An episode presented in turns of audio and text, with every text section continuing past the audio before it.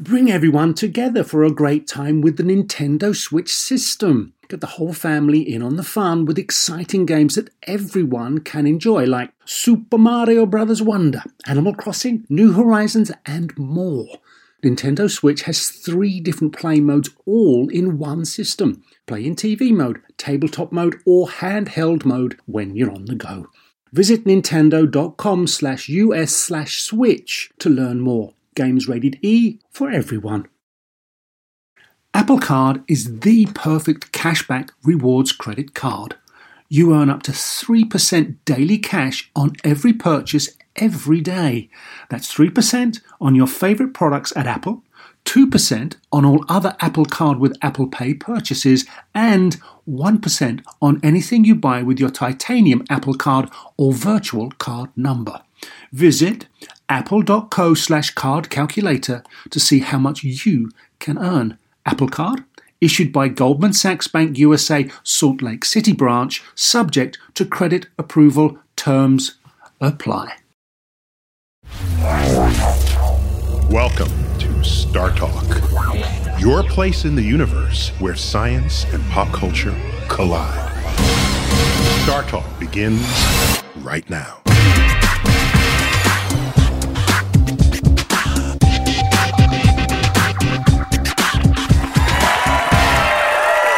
Welcome to the Hall of the Universe.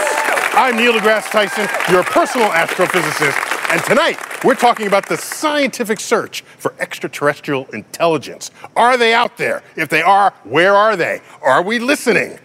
Those questions and more tonight. So let's do this.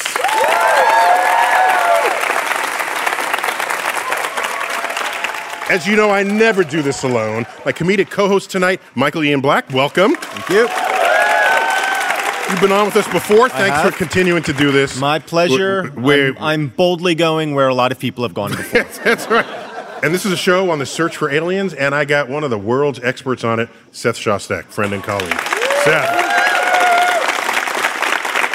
Welcome. You're, you're a, a senior astronomer at the SETI Institute in Mountain View. Uh, How, how long have you been looking for aliens? goes way back. I mean, I'm an astronomer by training, and uh, this is just using the same techniques we use to study galaxies to try and eavesdrop on aliens. And now it's mainstream science. I think that it is. To begin with, there, you know, there's the big effort by NASA and the space agencies to find nearby life, like on Mars or some of the moons of Jupiter and Saturn. Those are all places where you might find life. If you find life there, you'd need a microscope to see it because it's going to be bacteria. But SETI, where you're looking for, you know, life that can hold up its side of the conversation, that goes back to 1960. It's not necessarily a very new idea. It's just that today we have much better equipment. There was a jump in public enthusiasm for the search for alien intelligence after a particular movie hit the screens. Check out this clip.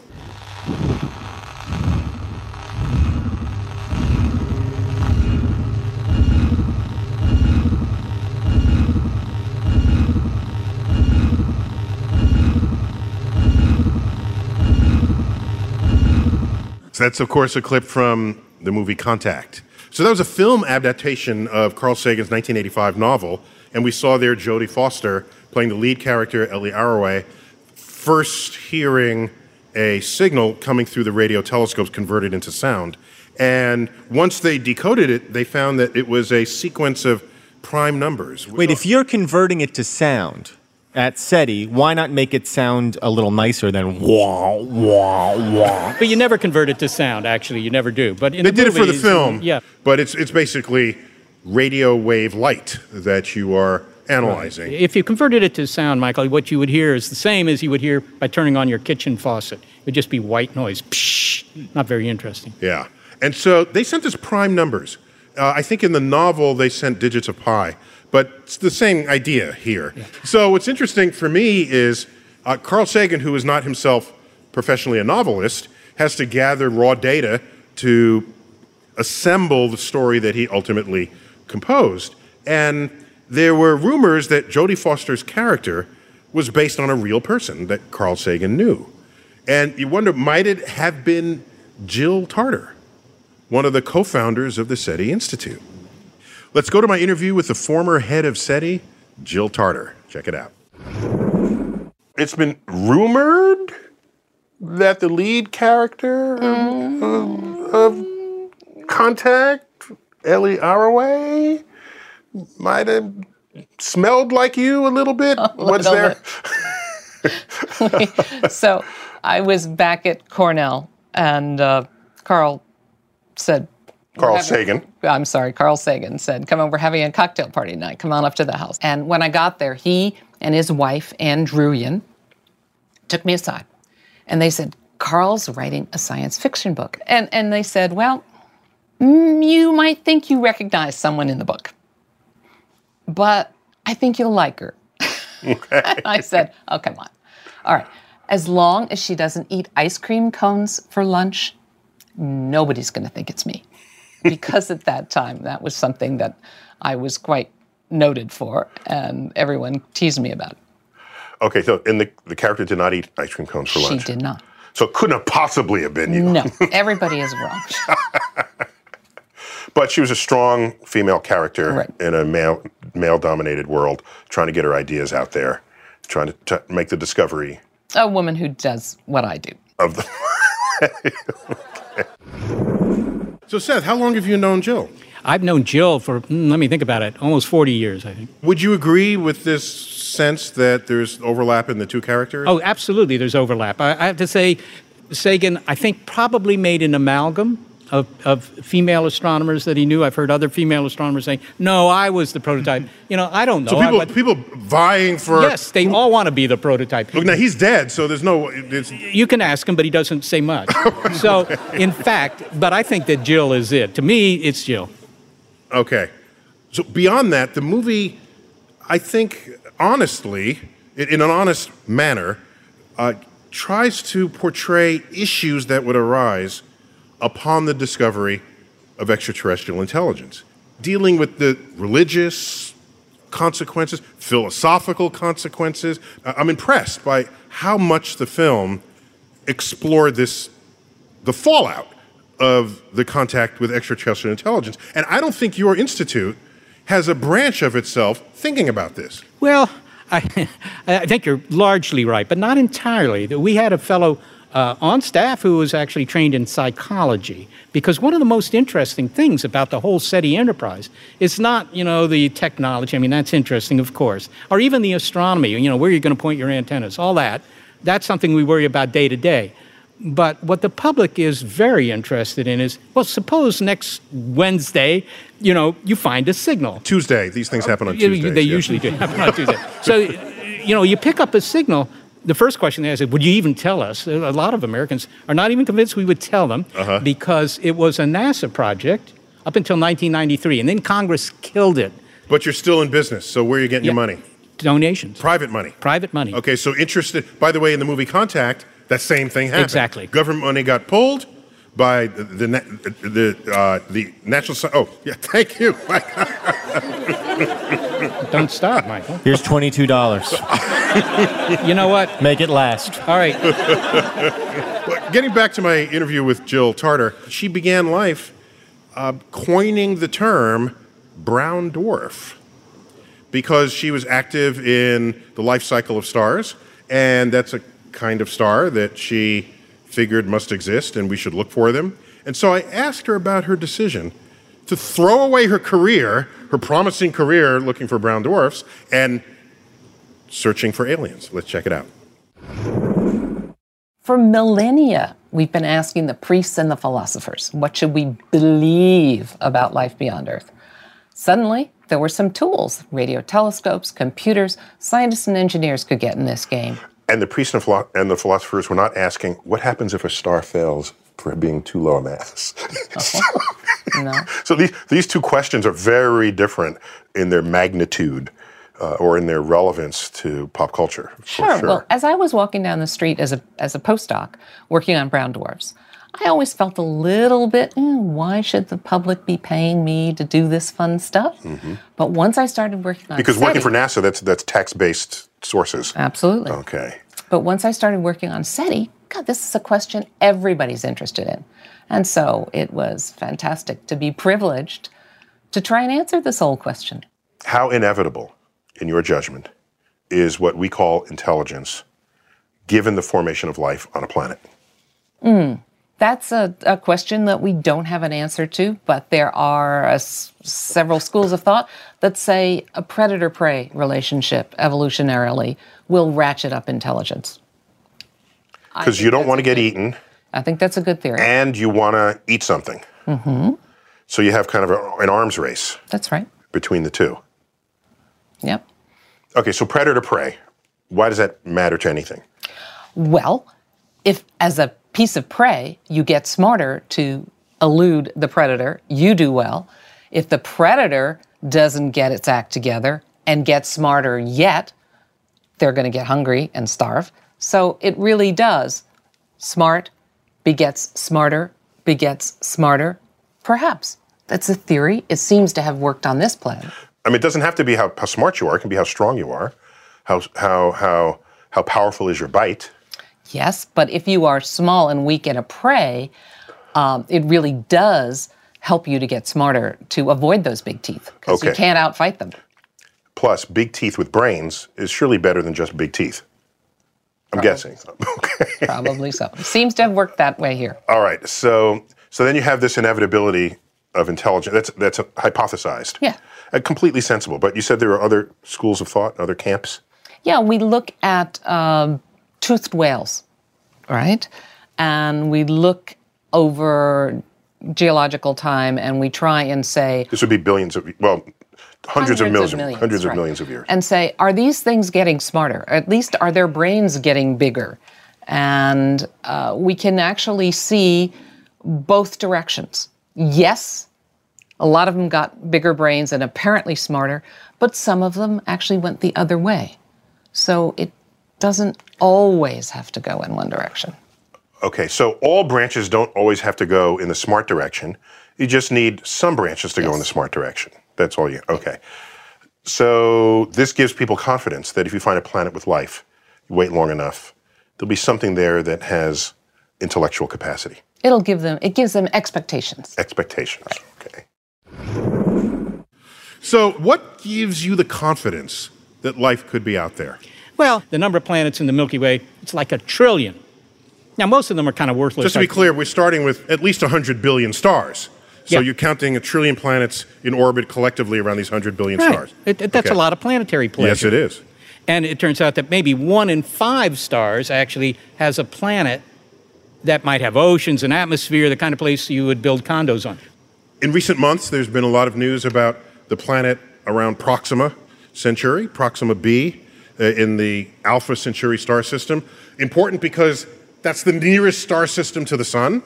So were you guys jumping for joy when this happened or not? Well, it's great to know that there's a planet, and it might even be an Earth like planet. I mean, we don't know much about it, but it's more or less the right size. Could be rocky and it could be rocky, and it's also at the right distance from Proxima Centauri, which is the name of the star, so that the temperatures there, under some reasonable assumptions, might be just as attractive as they are here on the East Coast. in the US. Goldilocks zone. Yeah. Mm-hmm. So that makes it interesting. And, you know, there might be life there, there might not be life there. But one thing you can say is that that planet will be in the textbooks forever because it will always be the closest, maybe Earth like planet to us. So you can run the numbers on how long it would take to get there. Yes. Our fastest probes ever, aimed at Proxima b, I think I got 40,000 years. Is this, this is consistent with what you got? Well, I, I just took the New Horizons spacecraft. That, that, The, one to Pluto. The, the that, one to Pluto. Aim it to Proxima b. What do you get? 75,000 years. 75,000 But, you know, 40,000 years in the middle seat, 75,000 years in the middle seat.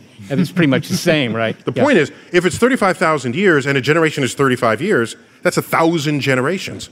So if you were to send people on this journey by conventional methods and you wanted living humans on the other side, they'd have to be really fertile people and sustain this flow for a thousand generations. That's not realistic. So the fact that it's closest to us is kind of meaningless given the life expectancy of our species, of, individuals in our species. Well, yes, but on the other hand, there are plans to send something to this star system. Uh, you know, using really powerful lasers. And if you're willing to send something the size, I don't know, of a dollar, a silver dollar, or maybe your, your iPhone or something like that, if you're willing to just send that to Proxima Centauri. You can get it there in 20, 30, 40 years if you build this giant laser. The, the trouble is, I don't the know. laser it gives uh, sends momentum to it from light pressure. Right. You Yeah. have a big sail. This thing is, you know, got strings to a big sail, and you hit the sail with this laser, and it kicks it up to high speed. Okay, so you get there in less time, but you still didn't go there. No. You're not sending a telescope there. You're not. So it's just the it's a it's an exercise in can I put some of my hardware junk in the atmosphere of this other planet? Worth it. So there's already been some thinking on how to actually search for aliens occupying other worlds. And we'll get to that when Star Talk returns.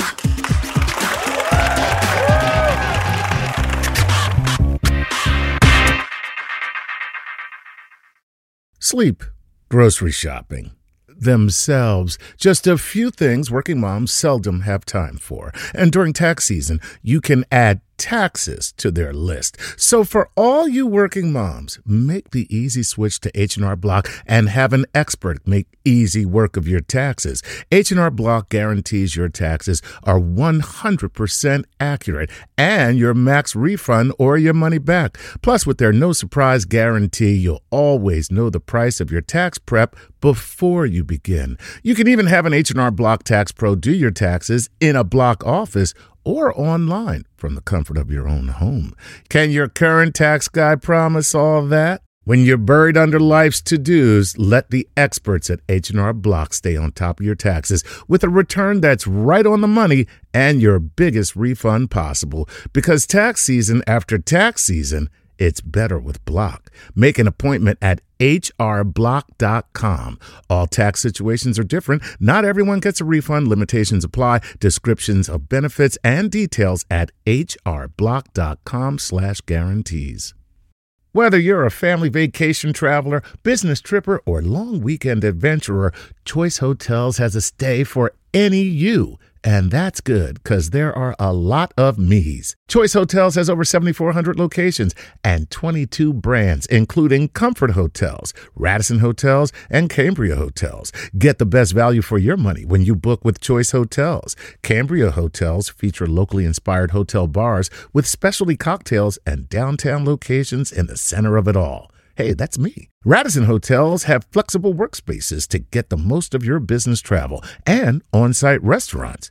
That's me too. And at Comfort Hotels, you'll enjoy free hot breakfast with fresh waffles, great pools for the entire family, and spacious rooms. Hey, that's me too. I guess I'm just going to have to stay at all of them.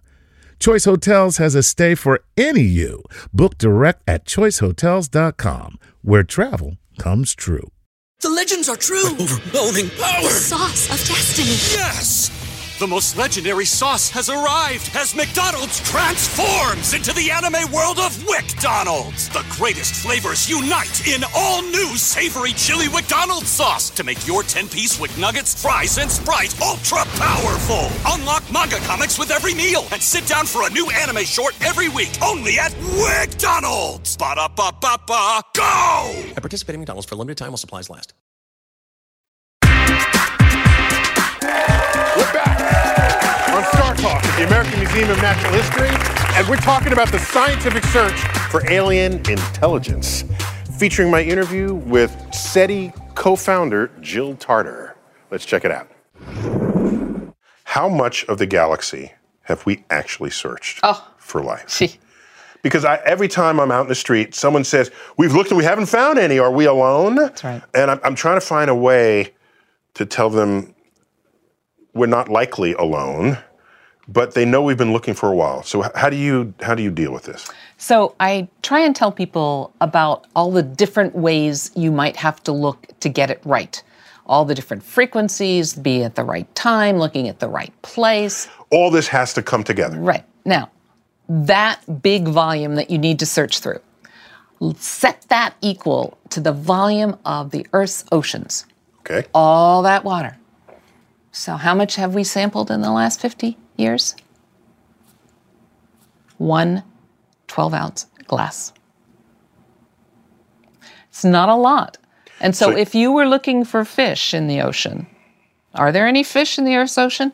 Here's a glass. I'm going to scoop up a glass and I'm going to look at it. And there aren't any fish in there. Can you claim that there are no fish in the ocean? Yeah, you'd be stupid to do so. Yeah, Short-sighted. sure. Stupid. You're, right. sticking with stupid. Yeah, you were right in the first place.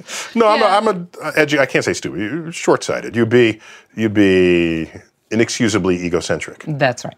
And so it's the fact that the it's hard to comprehend how big the search is. So you can't understand how little we've done. However, exponentials will save us because our ability to search mainly growth of technology. computing, right, Exponential growth of storage, retrieval of information. all that stuff. It gets faster and better all the time. And all the good stuff's at the end, right? It's really getting fast. Okay, so, next we might get a, a garbage pail of water, swimming pool. swimming pool of water, and then some minnows. Yeah, oh, could in. be. Okay. And then a lake. And then very soon, an ocean. So Seth, how do you calculate the likelihood of finding intelligent life out there? It's a very simple thing. It's saying, look, how many societies are out there in our own galaxy that are broadcasting signals that are going through our bodies as we sit here? You know, is it one? Is it a, a thousand? Is it a million? Because that gives you some idea of whether you ought to spend a lot of time looking for it. And So, you, so you're giving a verbal version of the Drake equation right now. We can put up the Drake equation just so we have it. So this is a an organization of probabilities, basically. For me, the most interesting terms in this equation are the Fs, and the Fs are the fractions of all stars that would have planets. Uh, the F sub L is the fraction of stars that would have life. The F sub I is the fraction of planets that have intelligent life. Can I guess? Can I guess the T? F sub T Time.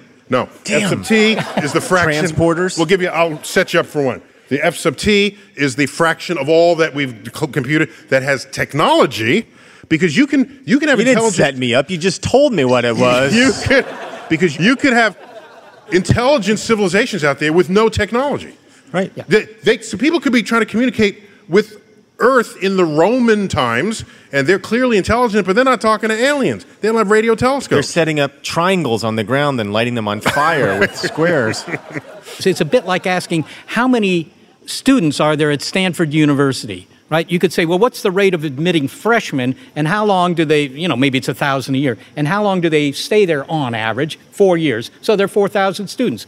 It's the same thing here. How often do new societies arise, and then we'll multiply that by L at the end of the equation, which is the average lifetime of an intelligent civilization before they do something terrible and disappear. which we have no idea what that would be. No, but we don't have very much, very much idea about a lot of the terms in the Drake equation. So you can't really compute it very well. All you can do is say, well, this kind of organizes the problem. Okay, so what is the best estimate now for how many civilizations there might be in the galaxy? Well, best estimate. I mean, uh, Carl Sagan himself thought there were millions, right? There are plenty of people who think there's one and we're it. And uh, Frank Drake, who came up with this equation back in 1961, he says 10,000. So there's some there's some signals that exist in the record books, right?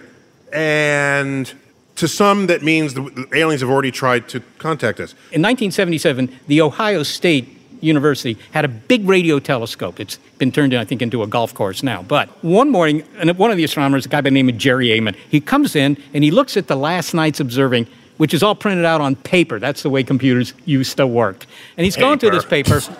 Remember paper? Okay. And he finds this big signal. And he writes with a magic marker, he writes wow next to it.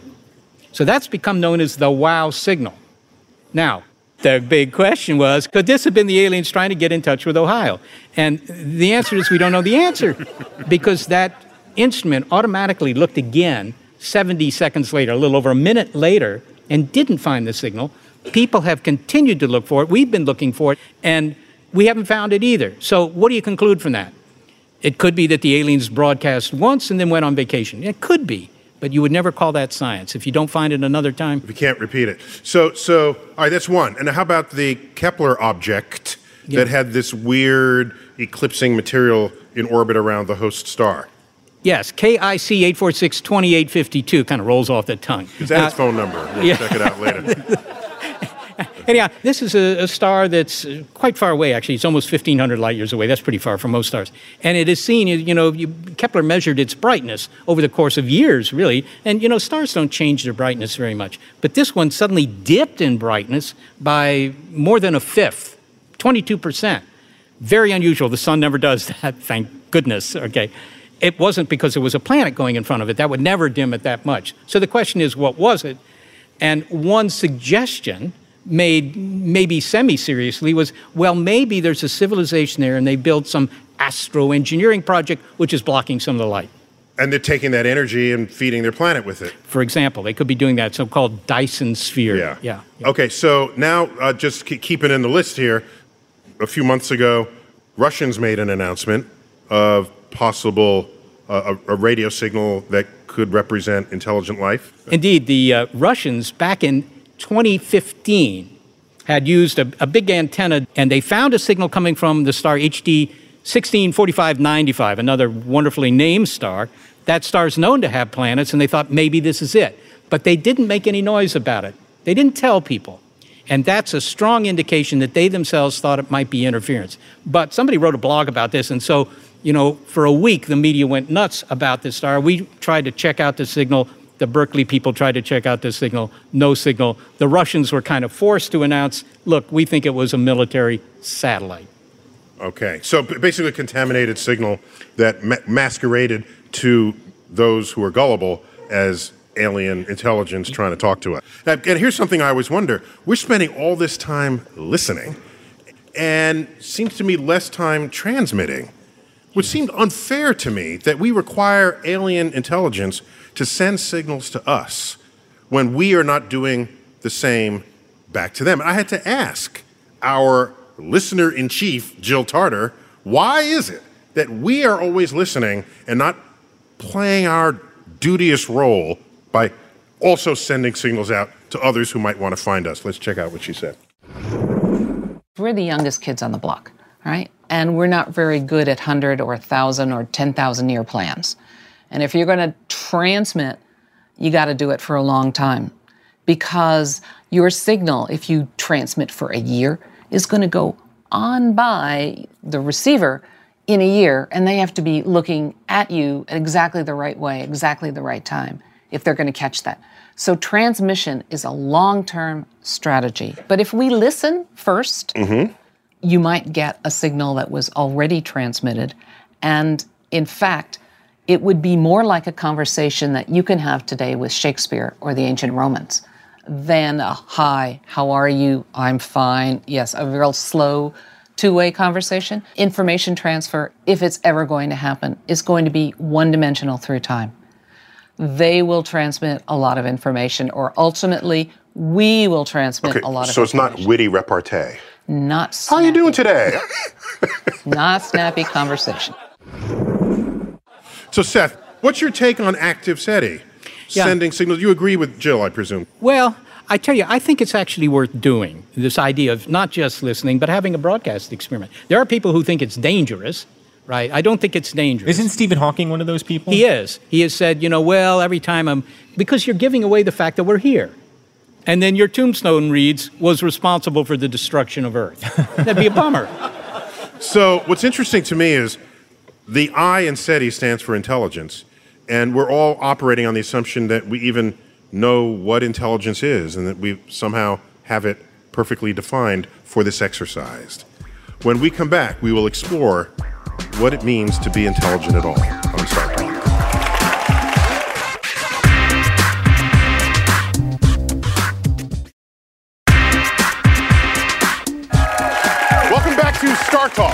the American Museum of Natural History. Tonight, we're talking about the search for alien intelligence. And I asked my colleague, astrophysicist Jill Tarter, how we even define the intelligence that we're looking for in the first place. Let's check it out. Given the challenges we have in our species, even defining intelligence among ourselves, who are we to say that we'd even know intelligence if we found it somewhere else? Well, who are you to say? Ah, I'm going to tell you that the intelligence that I would find has the ability to build and operate a transmitter of some kind. Otherwise, I wouldn't be able to find them.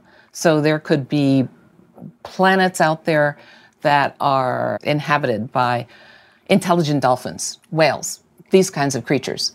I don't have a way to find them. They don't have opposable thumbs to make stuff. That's right. And they live in the water. It's hard to have a fire and make metal and transmitter and stuff like that. They live in the water. That's right. There are no fireplaces underwater. Hard to do. Right, right. So, by that definition, most of human history where we've had what we call civilization, you would not have called intelligent. Absolutely correct. So, I think you just need another word because it's misleading. Well, we have. The sometimes- Romans were intelligent, but they didn't have radio telescopes to transmit into space. Right. And we often say it's a misnomer. It should be the search for extraterrestrial. You invented the technology. term brown dwarf. Why can't you invent a new word? Because the Russians already got there with CETI, and it was SETI in Russian, the C for communication, or a C as a Cyrillic S, or SETI. It was there before I got there. So the communication with extraterrestrial intelligence. That's what started. There you go. There you go. All right, so Seth, you're you're not searching for alien intelligence. You're searching for alien communicators. Well, yeah, right, exactly. You're actually you're looking for the signals. So this sh- this ought to tell you what the aliens might look like, because if they live underwater, they're not making machines, and so you're not looking for aquatic intelligence, presumably. No, I don't think so. Yeah, Jill's right. I mean, you know, it's really hard to to build high tech stuff underwater, right? I mean, So that's an it's- obvious so point. You, so it's the search for thumbs, essentially, in the end, is what we're looking thumbs. for. Opposable thumbs. You need this, right? So if if this is the argument here, it may be that since we are on the cusp of inventing artificial intelligence that could itself invent new machines without our help, maybe you are searching for artificial intelligence. Well, I think, ultimately, I think we are actually. I think it's much more likely if we pick up a signal that it's not coming from some soft, squishy gray guy with big eyeballs, right? That it's coming from some machine. Just looking at the time scale, we invented radio what 100 years ago, yeah, yeah. and uh, Radio waves, radio wave communication. Yeah. Right. And and we will probably invent thinking machines by 2050. If you talk to people in the artificial intelligence biz, right? And if you ask them, "Hey, how long will it be before we have a computer that can write the great American novel?" just for example. And they'll say 2050. Now they might be wrong. Maybe it's 2150. It really doesn't matter because that's, that means you invent radio, and within a few centuries, you've invented your successors. That's what we're doing in this century. We're inventing our successors. And they will invent their successors, not us. At which point, some of them get up, they leave, they go out, who knows what they do. But if you pick up a signal, the dominant intelligence in the cosmos is probably machines, anyhow, and that's where I figure the signal will be coming from. Ooh. So is that the know if I- Borg? Is that the Borg? Uh, maybe, maybe, but Borg is still. But it's a it's a communal life. It- In your case, it's still individuals. Well, who knows? I Well, who knows? I, I kind of like that idea Yeah, yeah, you no, who knows? It could just be a, a swarm A, a intelligence. swarm. That's right. That's right. So we can actually expand our definition of intelligence beginning now. Because we've got neuroscientist Lori Marino standing by live on video call for that very purpose. And there she is. All right. Hello, Lori. Hi, Neil. How are you? Hey, well, thanks for being on Star Talk. You, you gained international prominence by your sort of non invasive research into dolphin and whale brains. So, how do, you, how do you think about this whole landscape of intelligence as it applies to SETI or, or to life on Earth in general? Well, I think about it very differently. I come at it from the other end. Um, instead of looking for extraterrestrial technology, I see the landscape of intelligence as being very broad. And uh, I don't think you can have life without intelligence. So, you have expanded our general concept of intelligence to include life forms that previously no one would have added to the list, right? Right, exactly. But from a biologist's point of view, from an evolutionary point of view, uh, you have to include them because uh, it turns out that really, you know, something like the human brain didn't just pop up. It evolved and it's sitting within a whole nest of other species on the planet. I was going to ask you, what's your evidence, your best evidence that dolphins are truly intelligent? But if your definition of intelligence is really, really broad, then it, the, the obvious answer is just yes. But so I should re ask that question how intelligent are dolphins? Well, you know, it's so hard to know how to where to put them, but let me say this that they have the second largest size brain next to modern humans. So they are huge brains. Their brains are really complex. And then when you look at their behavior, you see very complex behavior. You Yeah, but did, did, did they know their times table? This is what I want to know. Well, uh, knowing your times table is a pretty anthropomorphic uh, or anthropocentric, rather, way of putting it. Uh, they probably know things that we don't. Uh, one of my favorite quotes from Carl Sagan, I have it here, I have to read it. It's of interest to note that while some dolphins are reported to have learned English, up to 50 words used in a correct context, no human being has ever been reported to have learned dolphinese. Well, you know, that's absolutely the case. We've been trying for decades now and we can't figure it out. And I think it's because it's very complex, but also it's probably very different. So we really don't even know how to begin. So if we cannot even communicate with another highly intelligent species on Earth, why do any of these SETI people have any confidence at all that we're going to communicate with an intelligence on another planet with whom we have no DNA in common? Have you thought about that, Lori? Yeah, I've thought about that. Uh, sure. And I don't think that the SETI people are searching for life in the wrong way. They're searching for a particular type of signal that we have the capability to pick up right now. But I think you have to appreciate the fact that, you know, if we don't get a signal, that doesn't mean there is an intelligence out there. Okay, so Lori, just thank you for, for piping in. I'm, I'm just glad to know that somebody such as you exists to just to give animals their fighting chance to show up on our intelligence scale. Well, thank you. So coming up, former co-founder of the SETI Institute, Jill Tarter, will share a story about a time she actually saw a UFO when Star Talk returns.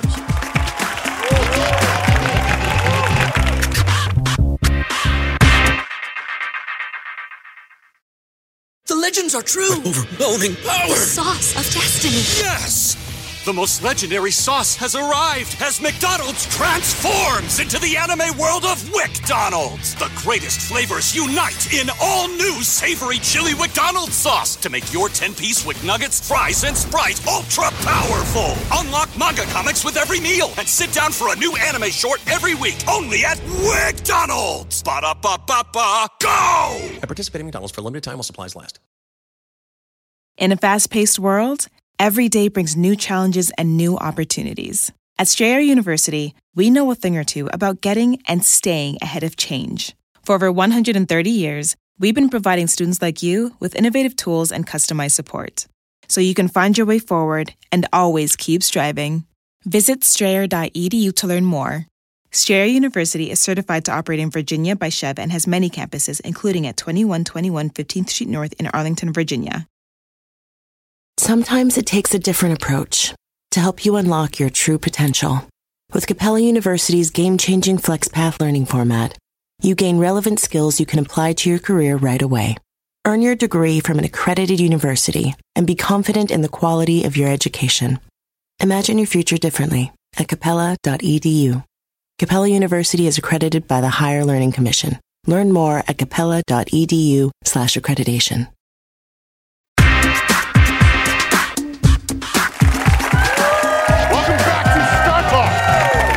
Center for Earth and Space. We're talking about the scientific search for aliens, featuring my interview with the former director of that search effort, Dr. Jill Tarter.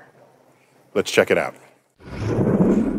You must get no end of emails, written mail, people telling you that they saw a UFO and they want your validation of it. And they come, they show up at the office with their video cameras and they're this and they're that, and I'm going to set it up and see, see, see. Uh, You know, yeah, I, I see a cobweb floating in and out of focus on your security camera, right? Um, it's crazy. Uh, this whole idea that UFOs have anything to do with alien spacecraft when there are no data, no evidence to back it up. Sure, people see things on the sky. Sure, there's science that we don't yet understand. But the, the link between seeing something and an alien spacecraft. That's just not there, Neil. Mm-hmm. And how we know you're not just covering it up? Oh, yeah, that's right. I've actually seen a UFO. Okay. Actually, it's the freakiest experience because I'm a skeptic, right? Mhm, mhm. So my husband and I fly a small airplane. Cool. We're flying back to our home airport at night. Suddenly, a bright light at two o'clock position, a big bright light, as if the headlight of another airplane was flying towards us. Bad situation. Bad, yeah, yeah. So we call the tower and we say, What do you see at our two o'clock position? What's the traffic? The tower says, We don't have any traffic anywhere near you. Wait, why didn't you say, I've got a bogey at 2 o'clock? Give me a read. Call Stratcom. Call. call. right? Got to throw some military terms in there. And we watched it long enough to see a hole in the clouds. We didn't know the clouds were there, and we didn't know that there was a little hole in them through which the moon was shining. And finally, the hole opened up, and we could see and understand what we'd been seeing. But yes, people The moon. see things all the time, and they don't necessarily attribute them to the correct cause. Seth, a lot of people, uh, they think UFOs and alien visits are the same thing. So what's, what's up with that?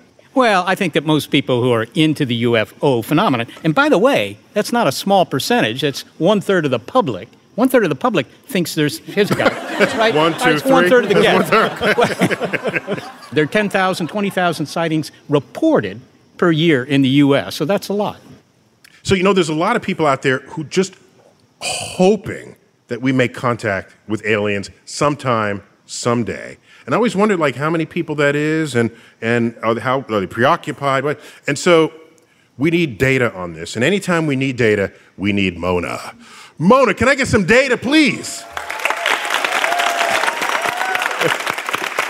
All right. So Mo- Mona Chalabi, uh, she's a data journalist. We call you that at for uh, Guardian, the newspaper, and they have a New York office. And she's I, I didn't even know until we met her that there's such a thing as a data journalist. So Mona, what kind of data do you have for us on on aliens? So we're looking at public involvement in this stuff. And unlike some other scientific questions, actually, when it comes to extraterrestrial intelligence, a lot of people try to find answers for themselves.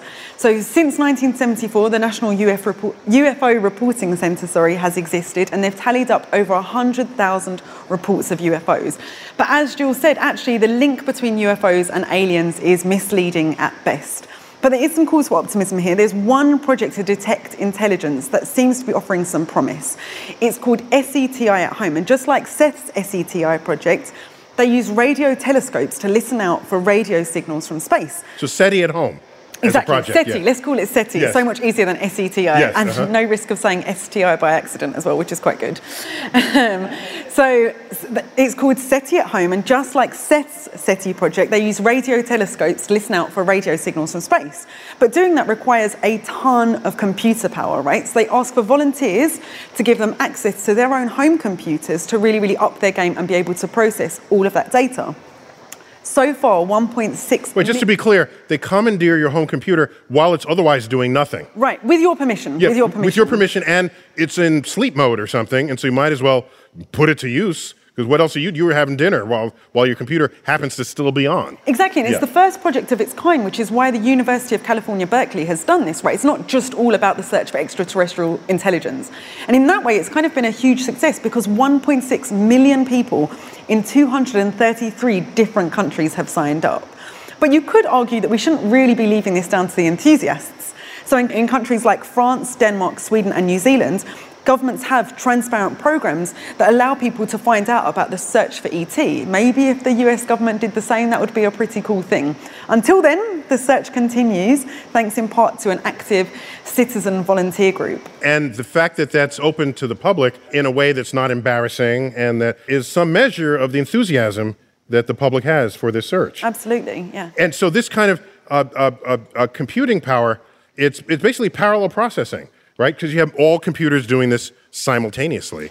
And you wouldn't be able to do it unless you were able to harness that many computers, Right. right? Yeah. Okay, so that's, that's encouraging that people care in that in those numbers, which uh, Seth I think is well beyond the numbers of people who say they were abducted or otherwise come up with um, suspicious reports. So I'm just trying to account for the fact that we do have genuine interest in people's knowing whether we are alone in the universe. I think so. And there have been polls that show that 80% of the population of the country believes that they're out there. So uh, it's hard not to be interested in something that you think is out there, and that might be as clever as your next door neighbor. Has that number gone up over time? It hasn't changed much, to be really honest. Yeah.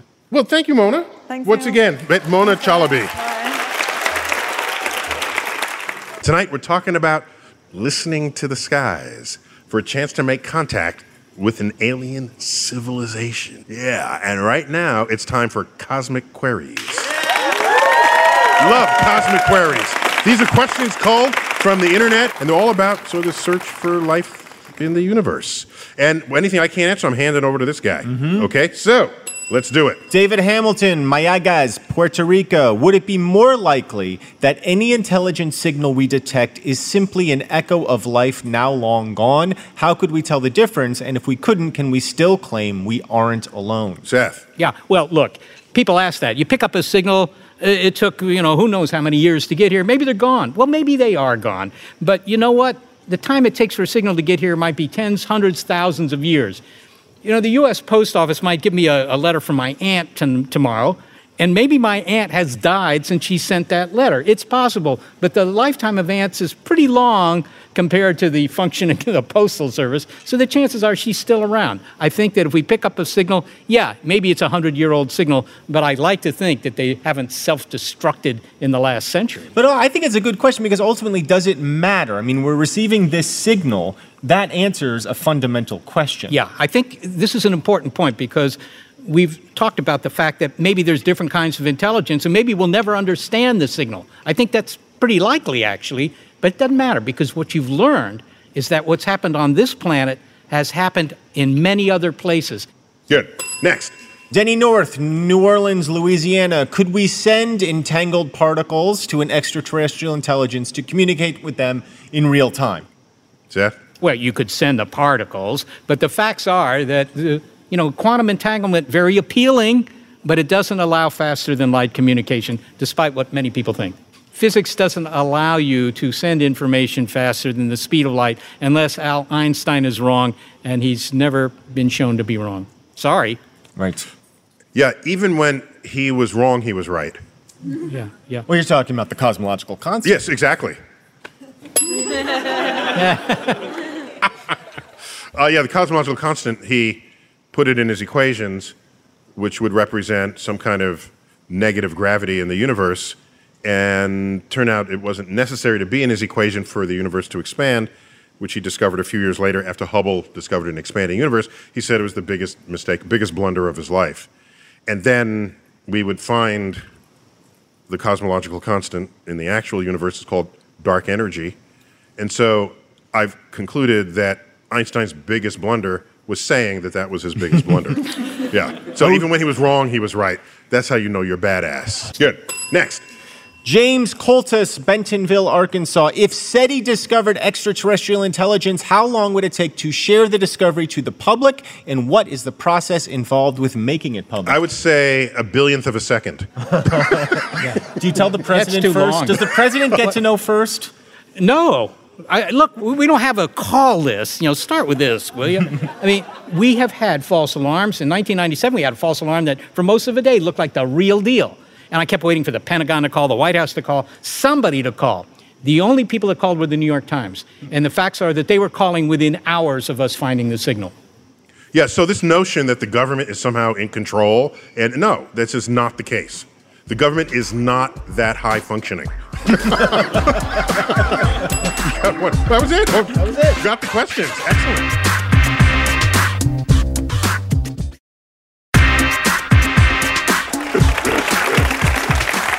We've been featuring my interview with SETI scientist, my colleague and friend, astrophysicist Jill Tarter. And in this last clip, Jill shares with us some parting thoughts about the search for aliens and what that means in the cosmic perspective. Let's check it out. Our galaxy is 10 billion years old. We've had technology for 100 years Technology to do this. to do this, yes. And so any other technology out there, statistically speaking, is going to be older than we are. So, as the young kids on the block, as the newcomers, we should listen first. When we grow up, then we should take on the uh, job of transmitting the responsibility. When we grow up, thousands, tens of thousands of years from now.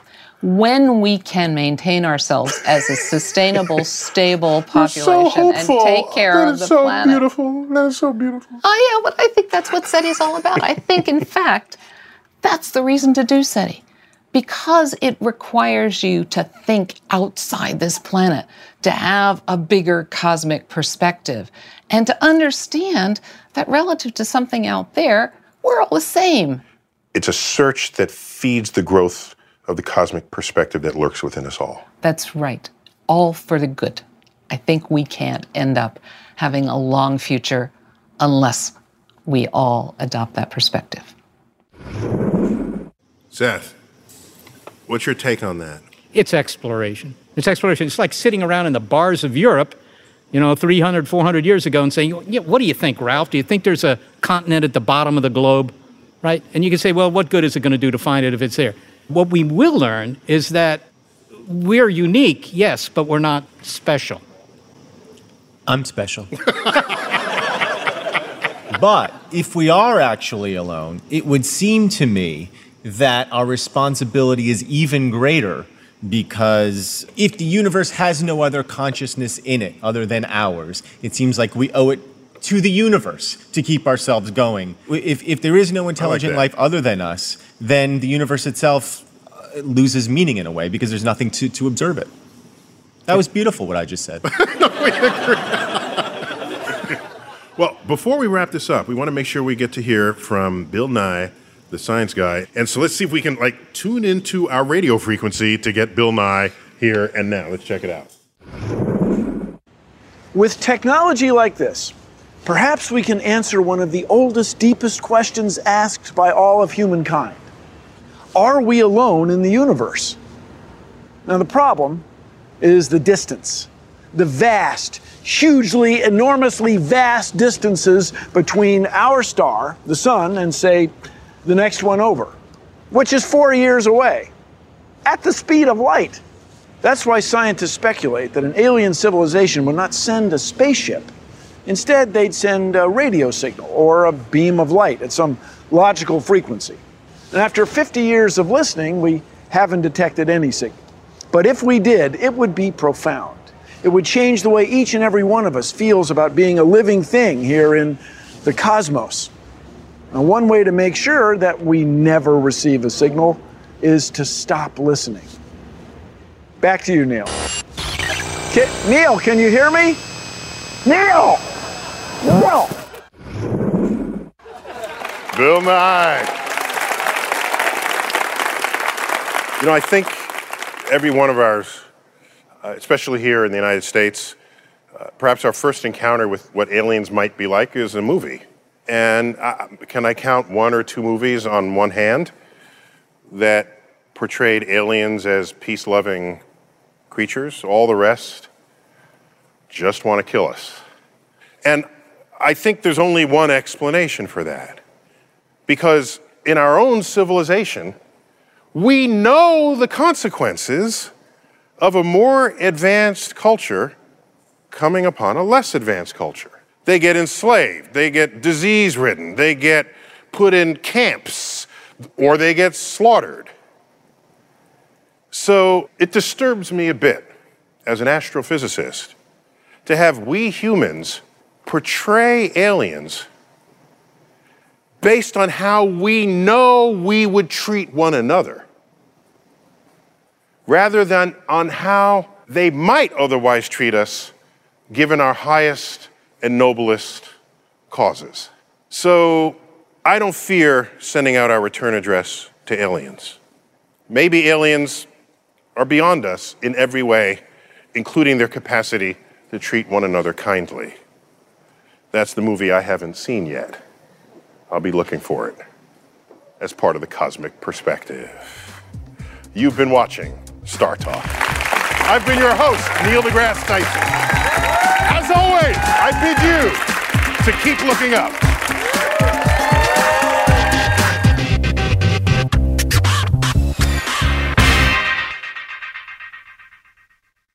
The legends are true. Overwhelming power! The sauce of destiny. Yes!